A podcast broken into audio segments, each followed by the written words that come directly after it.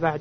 فهذا الدرس من المسجد النبوي الشريف لفضيلة الشيخ محمد بن صالح العثيمين وذلك اليوم الجمعة الموافق العشرون ليلة الحادي والعشرون من شهر ربيع الآخر لعام ستة عشر وأربعمائة وألف للهجرة والدرس بعد صلاة العشاء.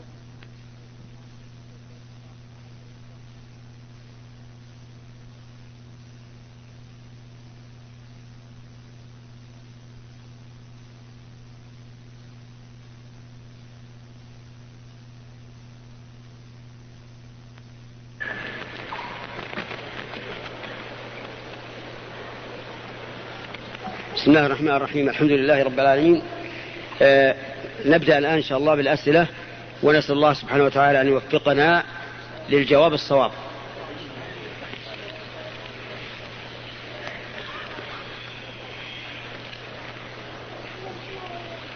بسم الله والحمد لله والصلاة والسلام على خير خلق الله سيدنا محمد وعلى آله وصحبه. سائل يقول هل يجوز للإنسان أن يجتهد في إفتاء بعض الناس إذا كان لم يوجد من يفتي أو لم يتيسر سؤال العلماء؟ بسم الله الرحمن الرحيم. يقول هل يجوز أن يجتهد في الفتوى إذا لم يوجد عالم يفتيه؟ فنقول إذا كان جاهلا كيف يجتهد؟ وعلى أي أساس يبني اجتهاده؟ والواجب على من لا يعلم الحكم أن يتوقف. وإذا سئل يقول لا علم عندي. الملائكة لما قال لهم الله عز وجل أنبئوني بأسماء هؤلاء إن كنتم صادقين. ماذا قالوا؟ سبحانك لا علم لنا إلا ما علمتنا. إنك أنت العلم الحكيم. أما كون يقول إذا لم يجد عالم يفتي أنا بفتي أخبط صواب ولا خطأ؟ غلط هذا. لا يجوز. فالواجب أن يقول للمستفتي اسأل العلماء. والآن ولله الحمد الاتصالات سهلة. يتصل عن طريق الهاتف عن طريق البريد السريع والبطيء. الحمد لله الأمر ميسر. نعم. جزاكم الله خيرا. سائل يقول هل صدرت منكم فتوى بأن صوت المرأة ليس بعورة؟ نعم. صدرت منا هذه. مستندين إلى قول الله تبارك وتعالى لنساء النبي صلى الله عليه وعلى آله وسلم يا نساء النبي لستن كأحد من النساء إن اتقيتن فلا تخضعن بالقول فيطمع الذي في قلبه مرض فنهى الله عن الخضوع بالقول. يعني لا تخاطب المرأة الرجل بقول لين يؤدي إلى الفتنة. أما مجرد الكلام فلا فليس بعورة. وهذه النساء تأتي إلى الرسول عليه الصلاة والسلام تسأله بحضرة الصحابة ولا يقول لها آه كلميني سرا لأن صوتك عورة. فالصوت ليس بعورة. لكن الخضوع بالقول بأن يكون كلام المرأة لينا يوجب الشهوة هذا هو هو الممنوع. لكن يبقى النظر مخاطبة المرأة للرجل الأجنبي الذي ليس من محارمها. هذا هو الذي فيه تفصيل طويل عريض. وإلا لا يمكن نقول لامرأة مرت مع السوق آه، ولاقاها رجل سلمي على الرجل. ما ما سلم على الرجل. والرجل لا يسلم عليها أيضا. نعم. جزاكم الله خيرا. يقول صح في الحديث عن الرسول صلى الله عليه وسلم صلى الله عليه وسلم. المدينة من أحدث فيها حدثا. يسأل ما هو الحدث؟ الظاهر والله أعلم من الحدث كل ما أوجب فتنة. حسية أو معنوية. فالمبتدعة مثلا إذا ابتدعوا ونشروا البدعة في في في المدينة فإنهم يستحقون ما دعا به الرسول عليه الصلاة والسلام. وكذلك من أحدث بقتل أو نهب أو سرقة أو ما أشبه ذلك فإنه يستحق ما دعا به النبي صلى الله عليه وعلى آله وسلم. أما مجرد المعاصي الصغيرة أو الكبيرة التي لا تعد حدثا وفتنة فإنها والله أعلم لا تدخل في هذا الحديث. نعم. جزاكم الله خيرا. سائل يقول إذا قضيت الصلاة في المسجد النبوي ثم أنشأ بعض المتأخرين جماعة. فهل لهذه الجماعة أجر ألف صلاة؟ لا. ليس للجماعة الثانية أجر الجماعة الأولى. لكن الجماعة أفضل من الانفراد. بمعنى أننا إذا دخلنا ونحن جماعة وقد انتهت الصلاة فالأفضل أن نصلي جماعة. لقول النبي صلى الله عليه وسلم صلاة الرجل مع الرجل أزكى من صلاته وحده وصلاته مع الرجلين أزكى من صلاته مع الرجل وما كان أكثر فهو أحب إلى الله. لكن أجر الجماعة الأولى لا تدركه الجماعة الثانية. نعم. جزاكم الله خيرا. سائل يقول ما حكم الصلاة على الجنازة وقد قد اشتهر عند بعض طلبة العلم أنه لا تقام الجماعة الثانية بعد الجماعة الأولى. وهذا ليس على إطلاقه. بل نقول في المسألة تفصيل. فإن كان المسجد معدا للجماعات كالمساجد التي على الطرق عند المحطات أو أو بعيد عن المحطة فهذه تعاد فيها الجماعة بلا إشكال لأنها لم تعد لجماعة خاصة راتبة. فكلما جاء جماعة ونزلوا صلوا في هذا المسجد وهذا لا إشكال فيه. ولا أظن أحد ينازع في أن الجماعة الثانية التي بعد الأولى مشروعة. الثاني القسم الثاني أن يكون معتادا في هذا المسجد أن تقام فيه جماعتان. هذا فهذا بدعة. وينهى عنه. القسم الثالث أن يكون هذا المسجد له جماعة راتبة. فدخل أناس بعد انقضاء الصلاة فهنا نقول صلوا جماعة. صلوا جماعة فهو أفضل. ويدل لهذا ما, ما ذكرته من الحديث حديث أبي بن كعب صلاة الرجل مع الرجل. أتم. قم. وحده. أزكى من صلاته وحده. وصلاته مع الرجلين أزكى من صلاته مع الرجل وما كان أكثر. فهو أحب إلى الله. بارك الله فيك. وكذلك أيضا آه، الحديث الآخر. دخل رجل قد فاتته الصلاة فقال النبي صلى الله عليه وسلم من يتصدق على هذا فيصلي معه. فيصلي من يتصدق على هذا فيصلي معه. فقام أحد الصحابة فصلى معه. فأقيمت جماعة بعد الجماعة الأولى. لكن هذه ليست راتبة. فصار إقامة الجماعة بعد فصار إقامة جماعتين في مسجد واحد ينقسم إلى إلى أربعة أقسام؟ ثلاثة أقسام. نعم. جزاكم الله خيرا. سائل يقول قلتم يا سماحة الشيخ أن ساعات يوم الجمعة الخمسة تختلف. إن إن ساعات. لأن إن إذا وقعت مقول للقول تكون مكسورة. مكسورة. كما قال ابن مالك أو حكيت بإيش؟ ما في نحو. أو حكيت بالقول. وإن شئت أن تأخذ مثالا من القرآن لتقيس عليه. فخذ قول الله تعالى قال إني عبد الله. نعم. يقول قلتم يا سماحة الشيخ إن ساعات يوم الجمعة الخمسة تختلف عن الساعات الوقتية. نعم. نرجو أن توضحوا لنا. وضحنا ذلك. ما فهم ها؟ ما فهم كثير سألوا عنه. كيف؟ كثير سألوا عن هذا السؤال. سبحان الله. طيب. الساعات التي التي بين أيدينا الآن محدثة. ما كانت معروفة في عهد الرسول صلى الله عليه وعلى آله وسلم. فإذا كان الرسول يقول من جاء في الساعة الأولى ومن جاء في الثانية ومن جاء في الثالثة ومن جاء في الرابعة ومن جاء في الخامسة نقسم الزمن من طلوع الشمس يوم الجمعة إلى مجيء الإمام. نقسم إلى كم؟ خمسة أقسام. فإذا قدرنا أن بين طلوع الشمس إلى مجيء الإمام خمس ساعات. هنا تتوافق الساعة الوقتية والساعة التي جاءت في الحديث. وإذا قدرنا أنها أقل اختلف الحكم. وإذا قدرنا أنها أكثر اختلف الحكم أيضا. واضح يا جماعة؟ أقول يعني اقسم ما بين طلوع الشمس إلى مجيء الإمام إلى خمسة أقسام. كل قسم هو الأول. الأولى والثانية والثالثة والرابعة والخامسة. نعم. جزاكم الله خيرا.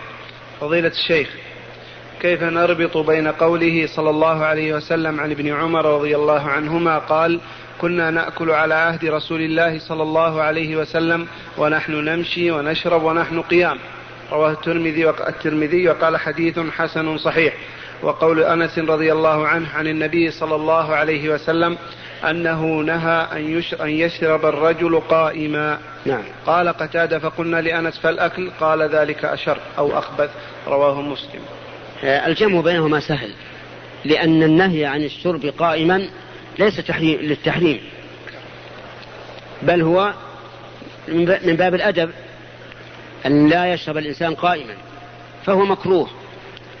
والمكروه قال أهل العلم إنه تبيحه الحاجة. يعني ليس من شرطه الضرورة. ولهذا شرب النبي صلى الله عليه وسلم من شن معلق وهو قائم. أخبرني عن الشن. قم ما هو الشن؟ ما تعرف الشن؟ نعم. أحسنت. القربة البالية القديمة. القربة القديمة تسمى شنا. والغالب أن القربة القديمة تكون أبرد من القربة الجديدة. شرب منه وهو قائم عليه الصلاة والسلام. وشرب من ماء زمزم وهو قائم. مع أن هذا ليس ضرورة بإمكانه أن يجلس فيكون ما, ما روى الترمذي من كونهم يأكلون ويشربون وهم يمشون لحاجة. يخشون إذا جلسوا مثلا وهم جماعة ماشيين لغرض أن يفوت غرضهم. فيكون هذا جائزا. نعم. جزاكم الله خيرا. سائل يقول ما حكم الجمع والقصر في حالة المسافر إذا وصل إلى المدينة؟ نعم. أما إذا وصل المسافر إلى بلده فإنه ينتهي القصر والجمع. لأن القصر والجمع مربوط بسبب وهو السفر. فإذا وصل إلى بلده انقطع السفر.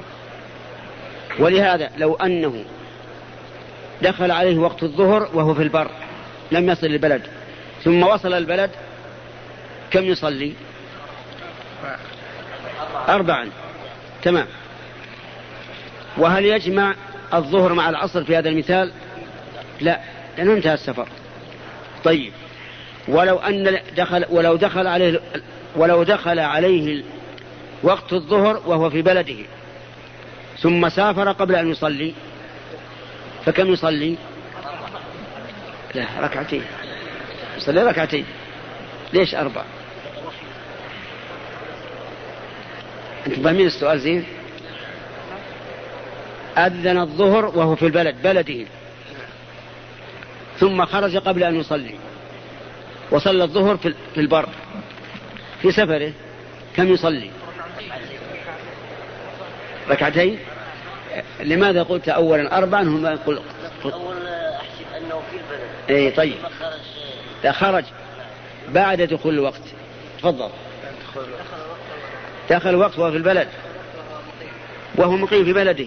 ثم سافر وصلى في البر بعد أن خرج من من البلد. كم يصلي؟ ها؟ يتم الصلاة. لا لا يتم الصلاة. يصلي ركعتين. لقول الله تبارك وتعالى وإذا ضربتم في الأرض إيه. فليس عليكم جناح أن تقصروا من الصلاة. وهذا ضرب في الأرض. وصلى وهو ضارب في الأرض. فيصلي ركعتين. والعكس كما قلت لكم في المثال الأول لو أدركته الصلاة وهو في البر ثم وصل إلى بلده فإنه يصلي أربعة لأنه انتهى الضرب في الأرض. ولكن إذا كان الإنسان في بلد غير بلده فإنه يجيب المؤذن ويصلي مع المسلمين. ويصلي كم؟ يصلي أربعا. لقول النبي صلى الله عليه وعلى آله وسلم إنما جعل الإمام ليتم به. ولقوله ما أدركتم فصلوا وما فاتكم فأتموا. ولقول ابن عباس رضي الله عنهما حين سئل ما بال الرجل يصلي ركعتين ومع الإمام يصلي أربعا؟ فقال تلك هي السنة. وهذه مسألة تشتبه على بعض الناس. تقول صل صل أذن قال أنا مسافر. كأنه يقول المسافر ليس عليه إيش؟ ليس عليه جماعة. وهذا غلط. فهم غلط. المسافر عليه الصلاة جماعة. ولعلكم تذكرون أن الرسول عليه الصلاة أن الله تعالى قال في القرآن وإذا كنت فيهم فأقمت لهم الصلاة في حال الخوف فلتقم طائفة منهم معك وليأخذوا أسلحتهم فإذا سجدوا فليكونوا من ورائكم ولتأتي طائفة أخرى لم يصلوا فليصلوا معك. فأمر بصلاة الجماعة في حال الخوف ومعلوم أن الخوف الذي وقع للرسول كان في أسفار. ففي حال الأمن من باب أولى. فنقول للمسافر هل سمعت النداء؟ إذا قال نعم ماذا نقول له؟ نقول أجب. كما أن المسافر أيضا إذا نزل في, في بلد وحان وقت صلاة الجمعة وهو في نفس البلد وقال أنا مسافر ما أروح للجمعة. ماذا نقول له؟ نقول ألست مؤمنا؟ سيقول بلى. نقول اسمع إلى قول الله تعالى يا أيها الذين آمنوا إذا نودي للصلاة من يوم الجمعة فاسعوا إلى ذكر الله وذروا البيع. أما إذا كان الإنسان في السفر فهذا لا جمعة لا جمعة عليه. ولا تصح منه الجمعة أيضا. لأن النبي صلى الله عليه وعلى آله وسلم كان لا يقيم الجمعة في أسفاره. وقد قال صلوا كما رأيتموني أصلي وقال من عمل عملا ليس عليه أمرنا فهو رد. نعم. جزاكم الله خير. وصل إلى بلد وأما الناس هل يدخل الصلاة؟ نعم. هذا سؤال لا بأس به وجيه. وإن كان وإن كنت قد تسورت الجدار. ما كتبت يقول إذا أما المسافر أناسا مقيمين فماذا يصنع؟ نقول يصلي ركعتين ويعلمهم بأنه مسافر فإذا سلم أتموا. نعم. جزاكم الله خيرا. هذا السائل يطلب من فضيلتكم إعطاء نصيحة للنساء التي يأتين الحرم ويشتغلن بأمور الدنيا ولا يتممن الصفوف. النصيحة لهن وللرجال أيضا. المساجد بنيت لأي شيء؟ للصلاة وقراءة القرآن وما, وما أشبه ذلك. ولهذا قال النبي عليه الصلاة والسلام إذا رأيتم من يبيع أو يبتاع في المسجد فقولوا لا أربح الله تجارتك. ادعوا عليه بأن الله لا يربحه. فإن المساجد لم تبنى لهذا. وقال إذا سمعتم من ينشد ضالة يقول من عين الضالة؟ فقولوا لا ردها الله عليك لأن المساجد لم تبنى لهذا. وقال للأعرابي الذي بال في في جانب من المسجد وقصته مشهورة رجل أعرابي بدوي دخل مسجد النبي عليه الصلاة والسلام ووجد فيه فسحة واحتاج إلى البول. ما خرج يطلب مكانا يبول فيه. قال هذا المكان فسيح. فجعل يبول في مسجد الرسول عليه الصلاة والسلام. وهذا منكر ولا ولا معروف؟ منكر. ولهذا زجره الصحابة. زجروه. فنهاهم الرسول عليه الصلاة والسلام. قال لا تزرموه. أي لا تقطعوا عليه بولة. خلوه يبول. يكمل. نعم. كمل الأعرابي البول ثم قال الرسول عليه الصلاة والسلام أريقوا على بوله سجلا من ماء أو قال ذنوبا من ماء صبوا عليه الماء. وإذا صبوا, صبوا عليه الماء إيش يكون؟ يطهر. فزالت المفسدة. أما الأعرابي فدعاه وقال له إن هذه المساجد لا يصلح فيها شيء من القدر والأذى إنما هي للصلاة والتكبير وقراءة القرآن أو كما قال عليه الصلاة والسلام. شوف الحكمة. اللهم صل على حكمة. كلمه باللطف. قال اللهم ارحمني ومحمدا ولا ترحم معنا أحدا. عربي. تحجر رحمة الله عز وجل. لأن محمدا صلوات الله وسلامه عليه إيش؟ خاطبه باللطف واللين وتركه حتى يقضي بوله. والصحابة رضي الله عنهم زجروه. فأراد أن تكون الرحمة له وللرسول. نعم لو قال اللهم ارحمني ومحمدا ما, ما في بأس. لكن ولا ترحم معنا أحد يتحجر رحمة الله. سبحان الله. على كل حال الحكمة في بقائه. وهذا من باب درء أعلى المفسدتين في إيش؟ في أدناهما. يعني إذا كان لابد من ارتكاب مفسدتين أحدهما أخف ارتكب الأخف. بقاؤه يبول أخف. أولا لأجل أن ينحصر البول في مكان واحد. ثانيا لأن لا يتضرر هذا الأعرابي بانقطاع بوله. لأن البول إذا كان مستعدا للخروج ثم منعه الإنسان في ضرر عليه. ولأن الأعرابي لو قام لو قام كاشفا ثوبه بدت عورته. بدت عورته وصار البول يترشش حول المكان. ولو أض... ولو أسدل ثوبه لإيش؟ لتنجس الثوب وكان في مفسدة. فلهذا كان درء المفسد درء أعلى المفسدتين بأدناهما من الأمور المقررة شرعا. وهذه أيضا من الأمور التي ينبغي للإنسان أن ينتبه لها في باب الأمر بالمعروف والنهي عن المنكر. أقول المساجد لم تبنى إلا للصلاة والذكر.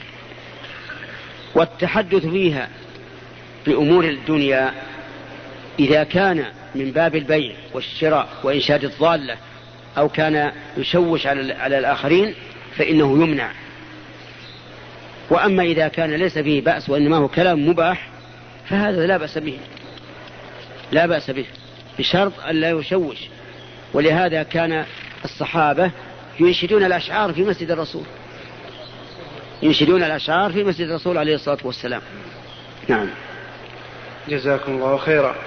سائلة تقول ما هي صبغة الشعر الجائزة للمرأة وما حكم قص الشعر أسفل من شحمة الأذن؟ الأصباغ مما خلق الله لنا في الأرض. توافق على هذا؟ ما الذي قلت؟ توافق. ما الذي قلت؟ الأصباغ مما خلقه الله عز وجل في الأرض نعم. أحسنت. بارك الله فيك. وما خلقه الله في الأرض فهو حلال. كل ما في الأرض حلال لنا لأن الله امتن علينا بذلك. هو الذي خلق لكم ما في الأرض جميعا. إن كان حيوانا فهو حلال. إلا ما قام الدليل على تحريمه. أفهمتم؟ ولهذا لو وجدت طيرا فصدته فقال لك زميلك هذا حرام. لا تأكله وقلت أنت هذا حلال سآكله. من المطالب بالدليل؟ الذي حلل ولا الذي حرم؟ الذي حرم. فالأصل حل. كذلك الأصباغ. الأصباغ مما خلق الله لنا في الأرض فالأصل فيها الحل. لكن يمنع من صبغ يحاد به الصابغ سنة الله عز وجل. وذلك صبغ الشيب بالسواد فإن هذا حرام. لا يجوز للإنسان أن يصبغ السواء الشيب بالسواد لأن هذا مضاد لسنة الله عز وجل. سنة الله أن الإنسان إذا كبر يبيض شعره. كما قال زكريا ربي إني وهن العظم مني واشتعل رأس شيبا. هذا أمر لا بد منه. فإذا جاء إنسان بموه يقول على أنه شاب. قال بأصبع اللحية بالسواد. لأجل من رآني قال هذا شاب له خمسة وثلاثين سنة وربما يكون له سبعون سنة. يجوز هذا أو لا؟ لا يجوز. أولا إن النبي عليه الصلاة والسلام قال غيروا هذا الشيء وجنبوه السواد. وثانيا إن ورد وعيد شديد على من صبغ بالسواد والعياذ بالله فهو حرام. وقد قال بعض الشعراء نسود أعلاها وتأبى أصولها ولا خير في فرع إذا خانه الأصل. صحيح هذا ولا لا؟ صحيح. كيف أصوله؟ أصولها بيضة لابد بعد يومين يطلع البياض من الأصول. فأعلاها مسود ولكن خانه أسفل. نعم نسود أعلاها وتأبى أصولها ولا خير في فرع إذا خانه الأصل. أنت على كل حال العبرة بالقوة والجلد وكم من إنسان كبير السن شيخ ولكن همته وعمله عمل الشاب وكم من إنسان بالعكس. طيب إذا ما الذي يحمل الأصباغ؟ ما هو؟ الأسود الذي يغير به الشيء. فإن خلط الأسود بأحمر بأن خلط الكتم بالحناء يجوز أو لا يجوز؟ يجوز لأنه ليس أسود خالصا. طيب غير الأسود من, ال من ال الألوان؟ ينظر. إذا كان هذا اللون لا يصبغ به إلا نساء الكافرين صار حراما. ليش؟ تشبه بالكفار.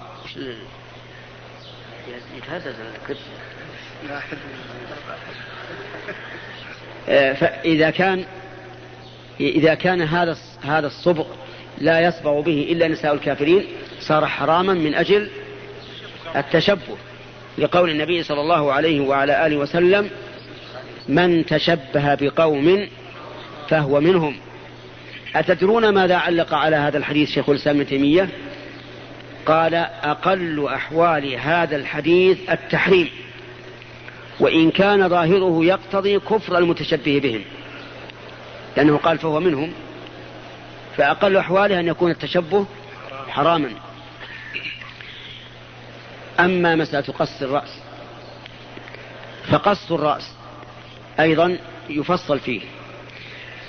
إذا كان قصا يعني عميقا بحيث يكون هذا الرأس للمرأة كرأس الرجل هذا حرام. إيش الدليل؟ لعن النبي صلى الله عليه وسلم المتشبهات من النساء بالرجال. وإذا كان ليس كقص الرجل نظرنا أيضا لاحظنا أمرا آخر. هل هذا القص يكون على صفة قص نساء الكافرين؟ فهو يكون حراما لأنه تشبه بنساء الكافرين. ومن تشبه بقوم فهو منهم. أما إذا كان لا, لا يكون أما إذا لم يكن مشابها لقص الرجال ولا لقص النساء فقد اختلف العلماء في ذلك على ثلاثة أقوال. قول إنه محرم. والقول الثاني إنه مكروه. والقول الثالث إنه مباح. عرفتم؟ هذه أقوال ثلاثة ذكرها أهل العلم في هذه المسألة. نعم. جزاكم الله خيرا. سائل يقول ذكرتم أن غسل الجمعة واجب؟ كم ساعة إلا دقائق. السؤال الأخير بس لا لا. الحق وحق يتبع باقي باقي الآن دقيقتين. اليوم ما حددنا الوقت يلا هات. يقول ذكرتم أن غسل الجمعة واجب الحديث. وجاء في الحديث من توضأ فبها ونعمت ومن اغتسل فالغسل أفضل. ألا يصرف هذا الأول من الوجوب إلى استحباب؟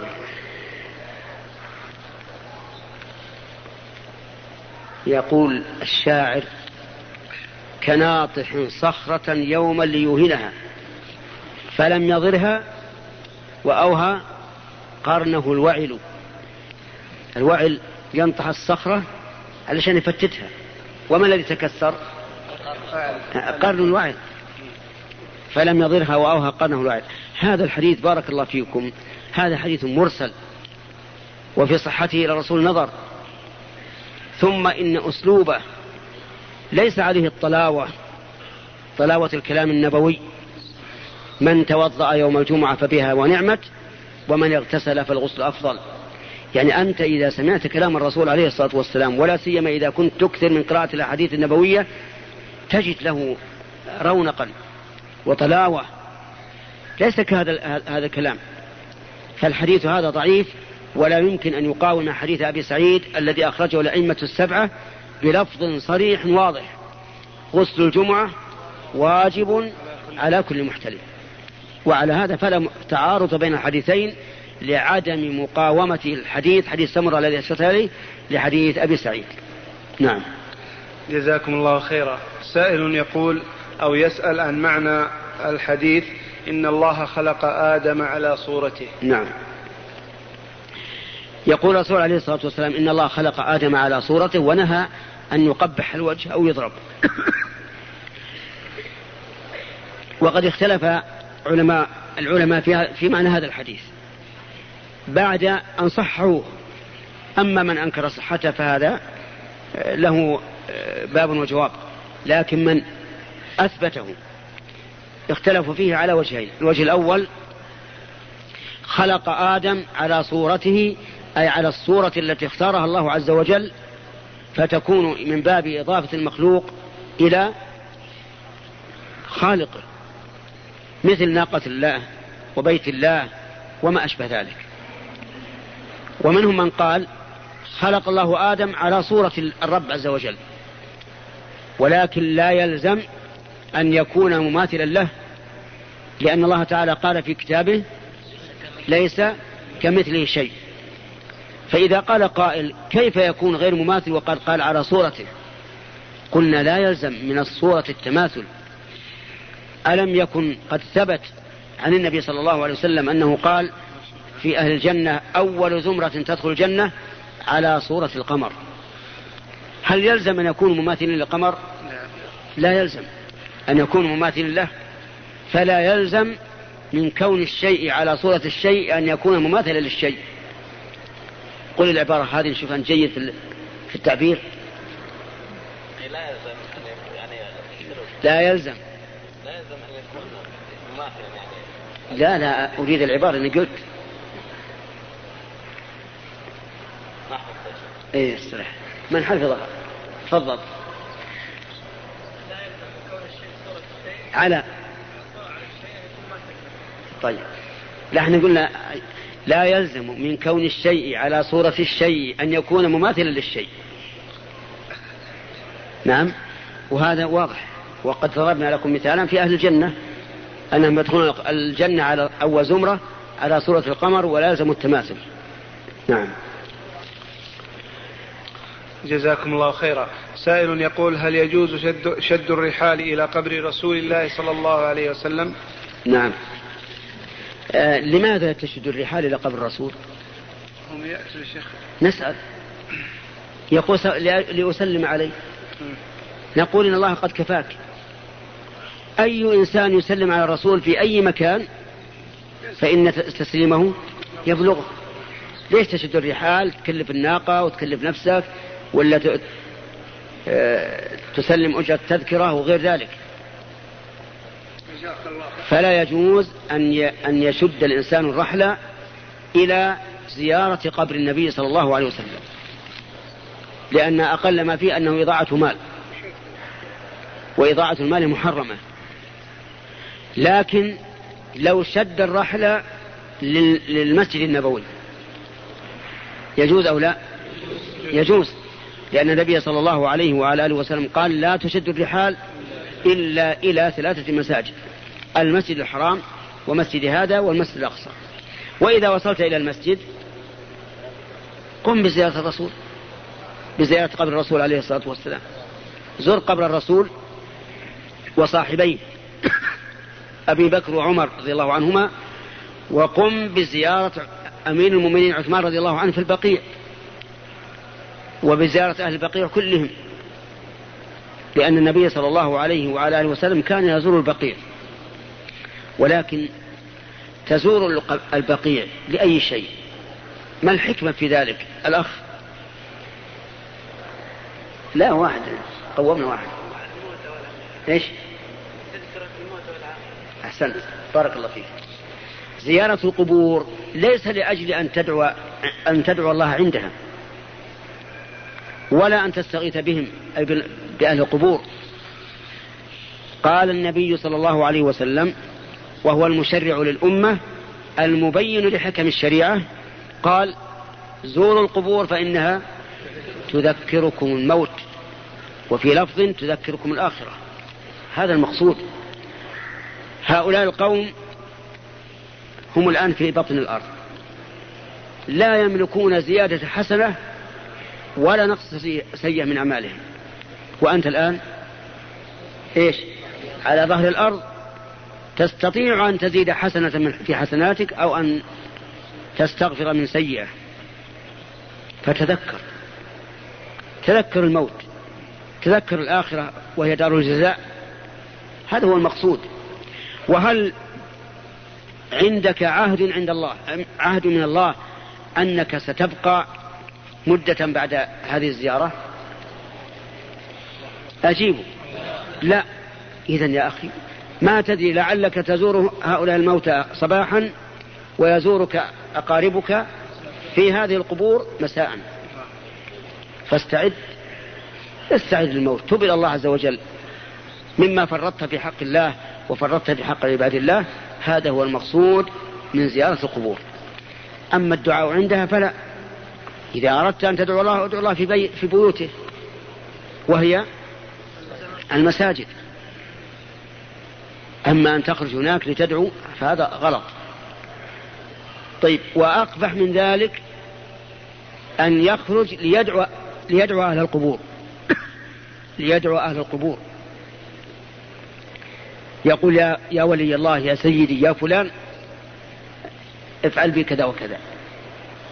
ارزقني. هذا ماذا, ماذا نعتبره؟ شركا أكبر ولا أصغر؟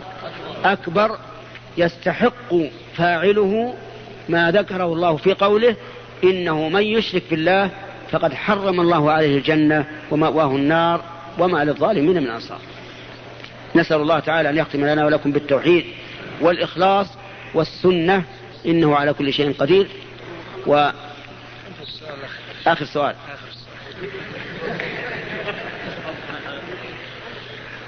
السؤال الأخير. معظم الأسئلة يا شيخ يكللونها بحبهم لكم في الله وهذا السائل يقول لقد استعنت بأحد السحرة في موضوع هام فهل علي إثم وما هي الكفارة؟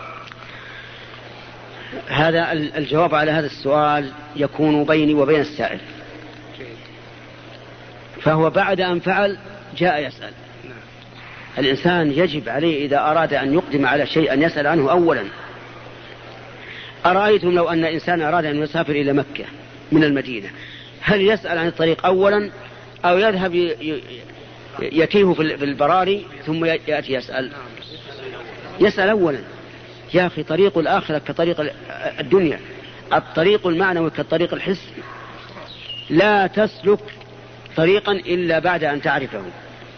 أما بعد أن يفعل الشيء يأتي يسأل ولهذا نحن في هذه المناسبة آه، نحث إخواننا الذين يذهبون إلى العمرة أو إلى الحج أن لا يقدموا على ذلك حتى يعرفوا كيف يحرمون كيف يطوفون كيف يسعون كيف يقصرون أو يحلقون حتى يعبد الله على بصيرة.